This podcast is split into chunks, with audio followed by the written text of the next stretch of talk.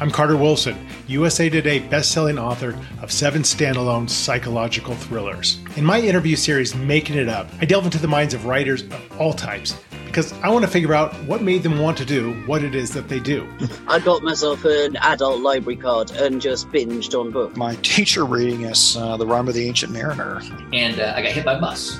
I've been interviewed more than once, and in this series, I wanted to move away from the typical author questions because I wanted to get to know the person behind their words.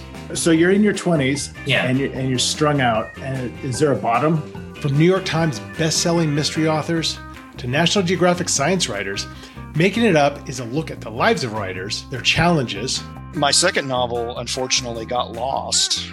their achievements, It's beyond my wildest dreams. and their journey through the world of publishing. My editor will just raise questions, you know, we'll talk about it, and she'll say, like, what about chapter five? Best of all, at the end of every episode, we pick a random sentence from a random book in those shelves behind me, and we use that to craft an impromptu short story together.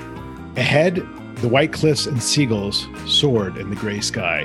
Sometimes the words flow, He unknotted his tie and started to unbutton his shirt. sometimes they don't, Um, and it almost always turns dark.